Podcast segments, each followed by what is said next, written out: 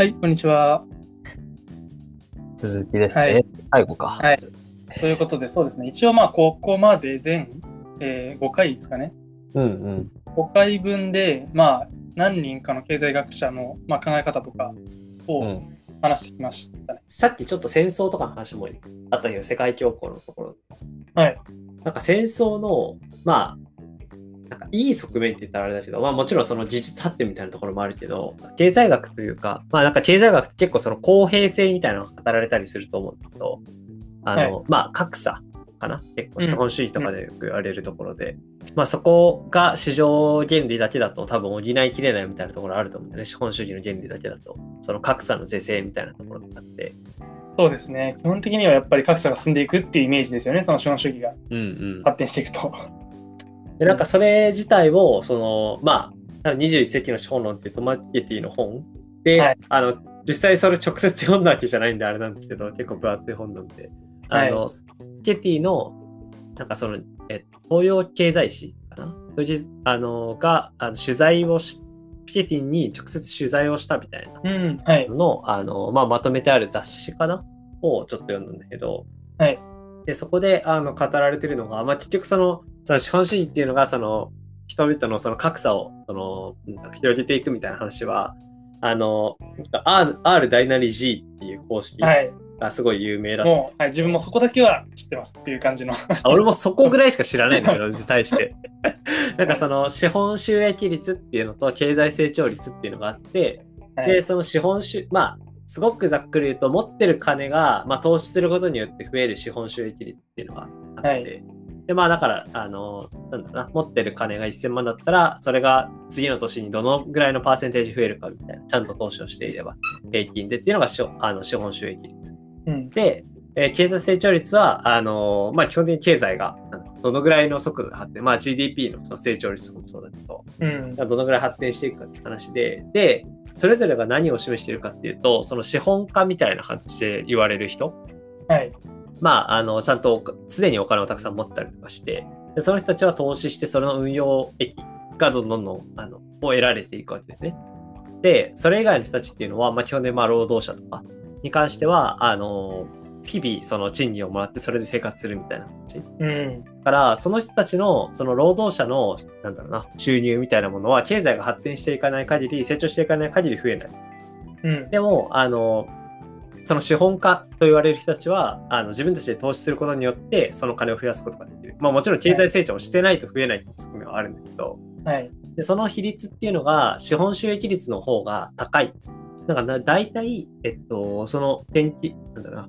ケティのその、なんだろう、大きな業績というか、この本でもすごいところっていうのが、ちゃんとそのデータを、各国のデータをめちゃくちゃその集めて、それによって分析して、まあこの式を作ったっていうのも含めて、えーそれが多分結構でかい業績みたいな話でうん書かれていたんだけど、だか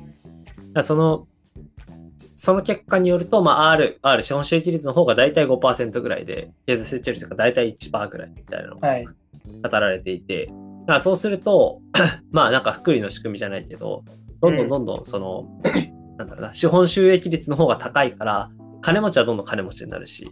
っていうのがどんどん結局差は埋まらないよねっていうのが、まあ差が開いていくよねっていうのが、この、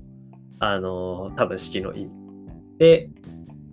なんかそこに対して、そのさっき、えっと、戦争っていうところの切り口でこの話始めたんだけど、はい。戦争とか、まあ、それこそ世界恐慌とか、マリーマンショックとか、っていうのが、あの、一定その平等、平等性とか、その格差の是正としての役割を果たしていたっていうのがあって、なるほど。その投資をする、したりとかして、あの、なんだろうな、戦争も結局経済の、なんか、マネーゲーム的な側面もあるから、はい。で、投資して、それによって、その、例えば、あの、失敗した人たちっていうのは、それによってすごい、あの、資本を失うし、うん。で、世界恐慌とかでもいろんな人たちが、その投資家と言われる人たち、まあ、資本家と呼ばれる人たちが、結局その、あ、あのー自分たちが持ってた株とかも含めて、いろんなものが紙くずに変わったりっていうのがあっうん。たわけで、それによって、あの、一定その格差が是正されてた側面があったみたいな話が。ででも結局それが、あの今は、まあ、ウクライナ戦争とかはあるけど、まあかなりその大きな戦争みたいなのが減って、それによって受ける影響みたいなところはかなり小さくなっている。から、あのーまあなんだろうな、それを止める場所もないよねみたいな話が結構書かれていて、なるほど。そう。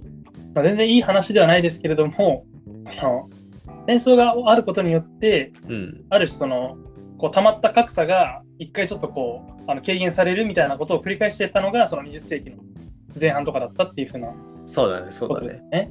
でそれからまあ20世紀のやっぱり後半とかって、まあ、そのアメリカとかヨーロッパとか、まあ、いわゆるそのあの先進国っていうふうにまあ言われる、まあ、あるいはあの OECD 諸国とかって言われる。国々は、まあ、まあアメリカとかもまあ戦争してますけどでもそのアメリカのその立場が危うくなるとかヨーロッパ諸国の立場が危うくなるみたいなそういう戦争っていうのがまあ基本的にはあんまり発生していなかったっていうのがあるので、まあ、そういうことが原因原因というか、うんそういうことも一つの格差を助長する要因になっていたっていうそうだね。多分まあそれがきっかけで結構そのちょっとポピュリズポピュリズム的ななんかそのなんだろうな。運動というかまあ民主主義じゃないけどなんか若干例えばそのトランプとかブレグジットみたいな話とかはいはい。なんかそういうのも結局そのなんだろうな。あの一定格差がその開いなんだろうな。広がっていくことによるなんかなんだろうな。そこに対する不満が溜まって起きている側面も結構あるのかなとか思ったりして。うん。一応その、あの、ピケティが言うには、唯一の解決策みたいな形で、絶対これだったら解決するよって言ってるのが、その資本へのグローバル累進課税っていうものですごい鬼のようなあの解決策なんだけど、多分あの実現は無理って本人も言ってるっていう話なんだけど、はい。あの、まあ、何をやるかっていうと、その固定資産とか、まあ、資本に対して、今持ってる資本に対して、あの、グローバルで共通の累進課税をするよっていう話なんだよね。うんうんだから、まあ、あの無理だとは思うんだけど、全部の国がそれに合わせるみたいなのね。うん。でまあ、じゃあとりあえずあのビル・ゲイツとかイーロン・マスクとかめちゃくちゃ課税されるっていう。そうそうそう。で、日本の、あの、それこそ孫さんとか、全員同じ比率で課税されるよ。ああ、なるほどですね。だから、どの、まあ、ポイントはそのグローバルっていうところで、あのいわゆるその、なんだろうな、なんていうんだっけ、そういう、脱税天国じゃなくて、すごい、タックスヘイブン、タクセーブ。なんか、すごい言い方しちゃったな。脱税天国、まあ間違ってないですね。てか、なんなら日本人がその確かにわかりやすいですね。まあ、タックセーブみたいなところが生まれないし、脱税っていうと、ちょっとすごい、あの、あれですけどね、なんか、そうだね。脱税って言い切っちゃっていいのかちょっとわかんないですけど。タックセーブだったら税の天国っていうところまでしか言ってないからね。そうですね。だからまあなんかそういうところをまあ許さないというか、そこの抜け道を作らないという意味でグローバルな累進課税。だからそれを、それも資本に対してやるっていうのが、あの、必要だよねっていう、必要だよねっていうか、まあそれによっては解決できるよねって話があって、はい。ところが、確かに。ままあ、やっぱ実現が難しいっていうのも、その、あの含めてその通りですよね、やっぱり。あそうね。まあこれをやると結局その資本主義っていうのが、あの民主主義の下に置かれるというか、そこに隷属する形になるっていう。話もちょっと書いて、まあなんとなくわかるけど、まあなんか資本主義と民主主義の関係性がそもそも今、なんかどっちが上みたいなもんな、まあないじゃないと思うし、うん。どちらに隷属してるかっていうのも、まあなんか、むずいですね。で、やっぱちょっとその話を聞いて思うのは、その、うん。まあ、民主主義ってもともとそのフランス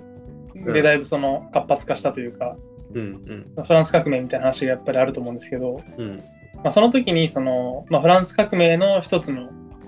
えー獲得すべき権利として掲げられていたその個人所有の自由化というか、うんうん個人の所有権をちゃんと認めるべきだっていうふうなうんことに反してますよね、ある種。グローバルに絶対課税しますよっていうふうにすると、ああ、そうね。あの要はこれ以上の私的所有にはこれぐらいのペナルティが必ずかかりますよっていう、うん。そういうふうなことを言っているっていう意味で、その民主主義によってそのある種民主主義のそのなんか理念が否定されてるっていうふうなことはあるのかもなって思ったりもします。確かに資本主義自体もその個人のそのまあなんか富の所有みたいなものができる前提で回ってるじゃん。そうですね。だかはい、らそれ自体もあのぶち壊していくみたいな概念でもあるよね、完全にね。そうですね。だからすごい。だから、だからまあ実現は結構難しいと思う。うん。でも逆に言うと、その資本主義っていうものが民主主義っていうものの体制の中でしか基本的にはやっぱり動かないっうんうんていうのがあるので、そういう意味で言うと、資本主義っていうのはもともと民主主義に、まあ、隷属してるというか制約されてるというあ、か、まあそっか。そういう概念なのかもなとも思いますよね。うんうんうんうん。確かに民主主義の中、まあそうだね、確かに。そのなんか古典の深井さんも言ってたけど、なんかそこは結構切っても切り離せない関係うんではある。民主主義と資本主義みたいな話。うん。なんか一個、ちょっと全然話変わっちゃうけど、すごいはい。その同じ本の中で面白いなと思ったのが、あの人口減少っていうのがもう結局富の蓄積を加速、まあ、による不平等を加速させる要因になるよっていう話を言ってて、ああ、はい。なんかその、まあ、いわゆるその人口が子供が減っていくってことは、親の富がその子じ子供に集中していくわけですね。はい。でそうすると、あの、なんだろうな。毎回2人の子供とか3人の子供を産むってなったら、親はその自分たちの2人の財産を子供の3人とか2人にはい分配するんだけど、それがどんどんどんどん、まあ、子供が減っていって1人とかになると、その2人の富が全部1人の子供に 受け継がれるって話になるから、そうするとどんどんどんどんその、お金持ちの子供はお金、よりお金持ちになってるみたいな。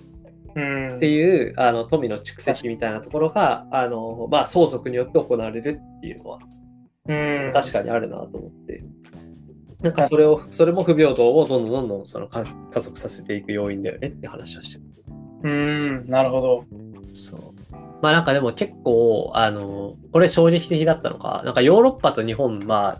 あだから日本もヨーロッパと同じようにあの格差は広がっている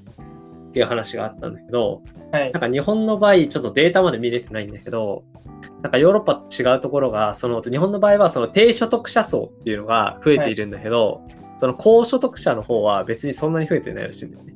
そうですね。はい。だから結局、低所得者の方だけが増えてるから、ただただ貧困化してるそういうのをは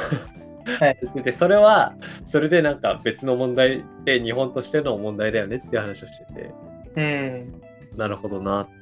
そうですね。だからそのアメリカとかはすごいやっぱり二極化しているじゃないですか。うん。この都市でそのこうバイブルで稼いでる人たちと、うん。まあ、基本的にはその金融とか IT とかに関わっている人たち。はバイブルで稼いでるけど、まあそうじゃない人たち、それこそ、あのまあ典型的にはこうなんか Uber とか、うんうん。ああいうものでそのあの日々の生活をギリギリなんとかさせているみたいなうん。人たちとのやっぱりその格差みたいなものとかが、まあ、こう言われたりする一方で、まあ、日本は本当にあの高所得者みたいなのもそんなに生まれてないっていう風なそうね。状況ってことですよね。うん。まあ、それはなんとなくわかるじゃわかるよね。そうで日本の、それこそ、あの、なんだスタートアップ的な文脈でも言われるけど、はい。なんか日本の場合はトヨタみたいな、ソフトバンクとかさ、そういうでっかいところがあって、もう基本、なんかそこを抜いて新しいみたいなものっていうのが、それを超えて生まれていないじゃん。はい。アメリカだと、まあ、その、 GAFA とかも含めて、うんなんかそういうところがどんどんどんどん新しいところが生まれて、それによって古い企業よりもその価値がついたりとか、はいそれによって資産がその人たちに増えたりとかっていうのがある。うん。そういう、なんだろうな、循環みたいなところも起こってないから、そうですね。それもまあ大きな要因になります。うん。確かあうん、そうですね。なんか日本でなんでその、うんなんだろう、 GAFA が生まれないのかみたいな話とかも結構されるとは思うんですけど、うんうん。なんかあんまりこうしっくりくるような、これだみたいなことは、なんかズバッとは言えないのかなと思ってます。いやう、んそうね。いや、俺俺も全然わかんない。なんとなくいろんな、なんか教育の問題とかさ、いろんなところで語られたりはすると思うけど、そうですね。なんか、はい。ズバリなぜかって結構むずいよね。なんかその、あの、すごいよく一般的に言われる話だとさ、あの、もともとまあトヨタとかもそうだけど、あの、アメリカがやっていたことを模倣して、それをめちゃくちゃクオリティ高くやるみたいなところで、結構いろんなさ、産業が生まれてきたと思うね、はい日本の。それこそ、そうね、なんかその、企業価値がめちゃくちゃ高いような企業みたいなのが日本から生まれてきた。うで、その時代で、もうすでにさ、今ってさ、まあ、もう、なんだろうな、情報産業的なところが出てきた瞬間に、なんか新しいものが出てきて、それをクオリティ高くやるっていうものよりも、なんかそれの速度でまた新しいものが生み生み出されるみたいな。はい。なんかその追いついて精度を良くすることによってみたいなのをやってる間にもうどんどんどんどん新しいもの生まれていって そっちにもう需要が移っていくからそうですね。なんかそのクオリティ高いものを届ける的なところので勝負するっていうことができなくなっている側面はあるのかなとか。確かに確かに確かにだ。から、うん、そうですね。まあ、やっぱりそもそもやっぱ日本が高度経済成長した時って、うん人口的な条件もすごい良かったじゃないですか。ああ、そうだね。えっと、20歳から50歳ぐらいの、まあそのすごいあの働き盛りの人の人口がそもそもあの比率として多かったっていうのもうん。ありますし、そのまあ、そもそも日本のそもあの賃金が安かったんで、うん。あのまあ、輸出する時のかなりそれが競争力になったなったっていうのもありますし、そうだね。なんだっけ？だからそこら辺はね、あの、それこそ最近俺トヨタの、あの、なんだっけな。トヨタ産業科学、産業技術科学館みたいなところに行ってきたんだよ。名古屋にあるんだけど、えトヨタのあの昔の、それこそ車とかがいろいろ展示されてたりとか、トヨタってもともと繊維工場だったから、繊維産業をそうそうやってて、で、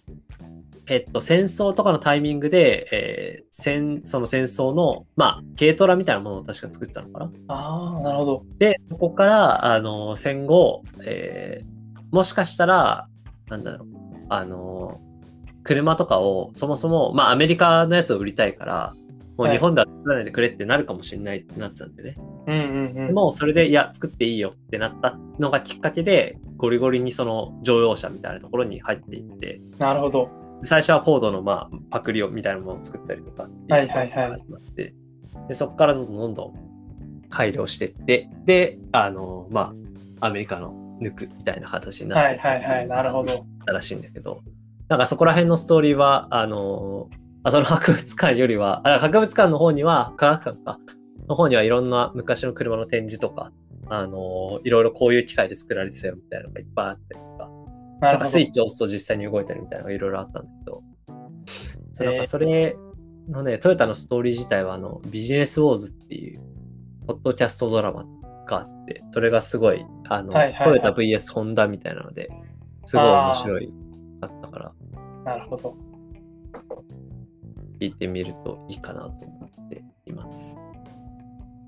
でおすすめですね。なるほど。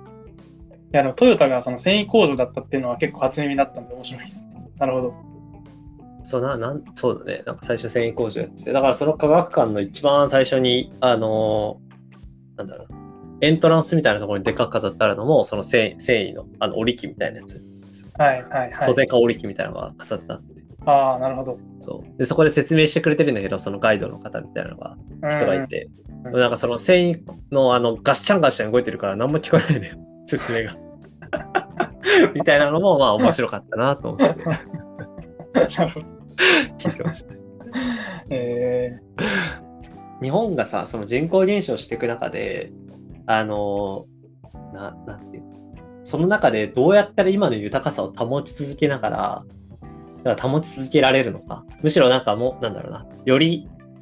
豊かっていうのを何と表現するかあれだけど、ーうん。まあなんかそれを継続的に維持、もしくは、あのなんかより豊かにしていくのを実現しながら、でも、なんなんだろう、無理にその経済成長みたいなものを、なんだろう、信じてずっと走り続けるみたいなことをしなくてもそれができるのかどうかみたいなことは、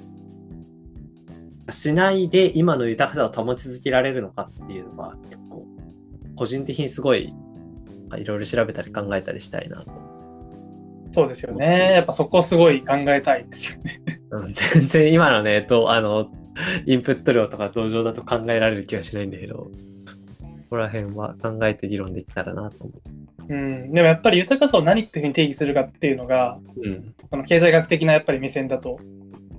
大事になってくるというか、うん。あのまあおそらく GDP を今の状態を維持するっていう話でいく場合は、多分あのよっぽどのことがないと難しいと思うんですよ、正直言って。そうだね。うん。その人口が減っていあの減っていってる上で、うん。でそのあの貿易の面での競争力っていうのもうん。その減少してしまっている中で、うん。GDP 的な意味での経済力を維持するっていうのは多分相当難しいうん。いいと思うんですよね。だから、そうなると、あの結局はその豊かさを別のものとして定義して、うん。そっちを目指していくっていう方向の方が多分日本としてはいいのかなと個人的には思っています。いやー、間違いない。だからそれに、なんかすごい人文系の話が絶対多分必要になってくるんだろうなっていうのは、うん。肌感としてはあるよね。まあ、そうですね。だからやっぱり、うん。まあ、その第1回とかに話したうんアマルティア線みたいな、うん人ができることっていうものの選択肢で豊かさを図ろうみたいな。うんうんうんまあ、あれもすごい難しいアプローチで、その統計的にそんな情報が収集できるのかっていう話とかが当然あるんですけど、はいはいはい。まあ、ああいうものに近しいような何かアプローチ、まあ、それこそそ,、そこそういうものを計測するためにテクノロジーを使うとかうんうんいう話もできるはずなんで、うん。そういう方向で考えたいなとは思ったりは確かに。します。なんか数字に置き換えた瞬間にでもさ、数字の奴隷になるっていう側面は割とあるじゃん。間違いない。だからどこまで数字に置き換えるべきかみたいなのをなっていうのはちょっと思っている。うん。結局色、なんなんだろうな、事例出すのちょっとパッと今思い浮かばないけど、なんだろうな、何かを例えばその自分の興味あることを発信したくて、例えばその SNS 始めたりとかうん、っていうはいのをしたとしても、だんだんだんだんそのリアクションの数みたいなところが結構ちょっと指標になってきたりするとは、なんかそれに受けがいいものみたいなのを求め始めたりとかして、そうですね。はい。っていうのはなんか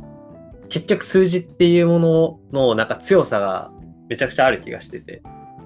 まあ、そうですね。やっぱりそれもあのマルクス的な用語を使うと、多分阻害っていうふうに言えるかなと思って、はいはいはい。その自分がその何かこういうこのためにやるんだっていうふうに決めた最初の目的がうんあるんだけれども、だんだんそのその手段と目的の方がこう転倒してしまって、うんうんその自分の日々の行動の方がむしろ手段になってしまうっていういや、そうだよね。なとは思います。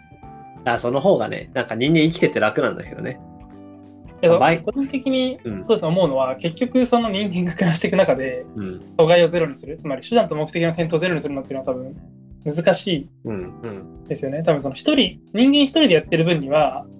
そういう状況になりそうな時に自分で自覚して、それを外すみたいなことはできると思うんですけど、ある程度。うん。人間が集団でやるときに、その、何かしら合意形成をしなければいけませんみたいなうん。こととか、それこそその市場で何か取引をしなければいけませんみたいになっているときに、うん。それは絶対にその何か特定の指標を必要とすると思うんですよ。そうだね。いや、そうね。みんなで動かし、まあ一人でも無理だけどね。なんかその脳内リソースがさ、もう使い方がえぐいじゃん。そのああ、確かに。目的から考えると。例えばなんかその、風呂入るときにさ、風呂入ろうと思って入ってるじゃん。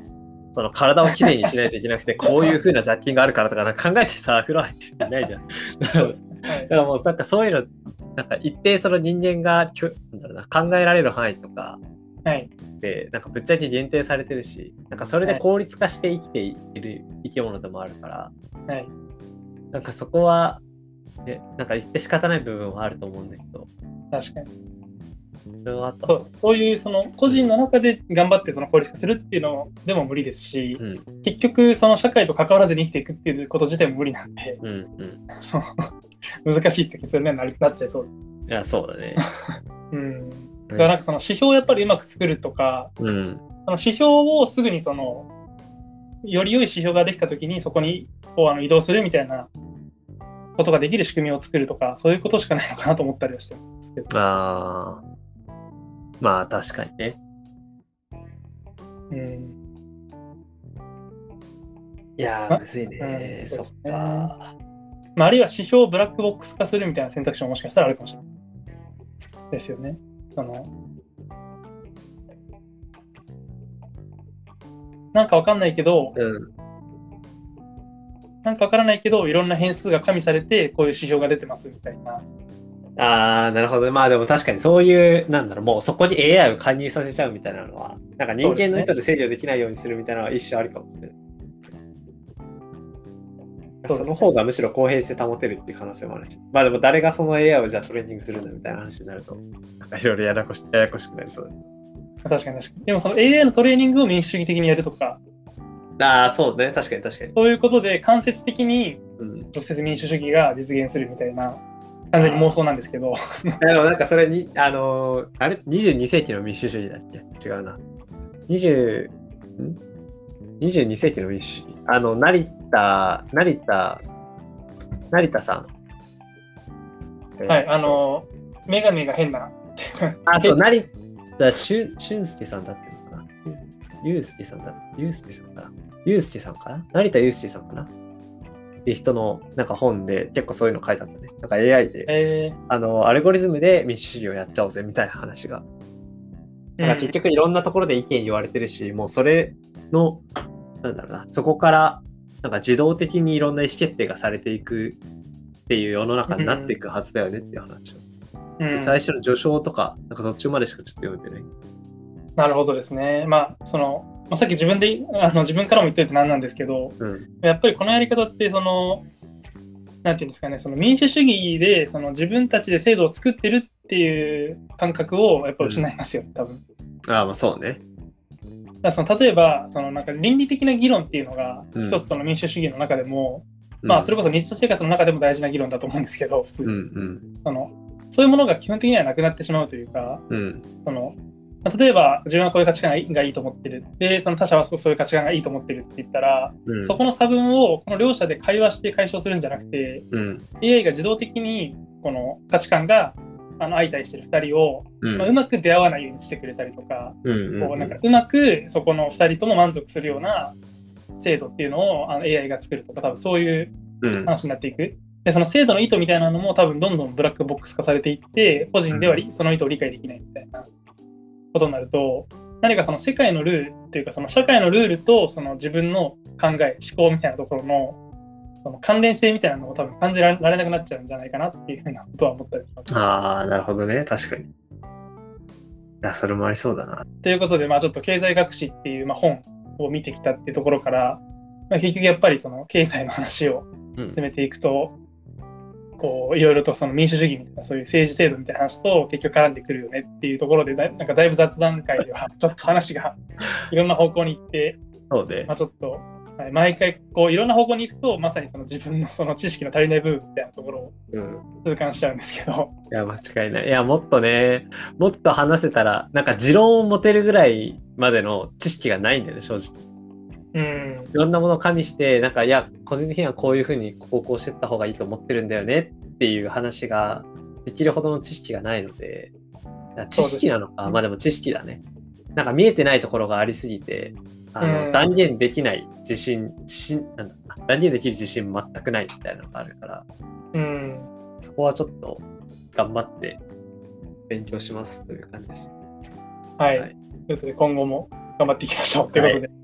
今回はこんな感じで、はい、ありがとうございました。はい、ありがとうございました。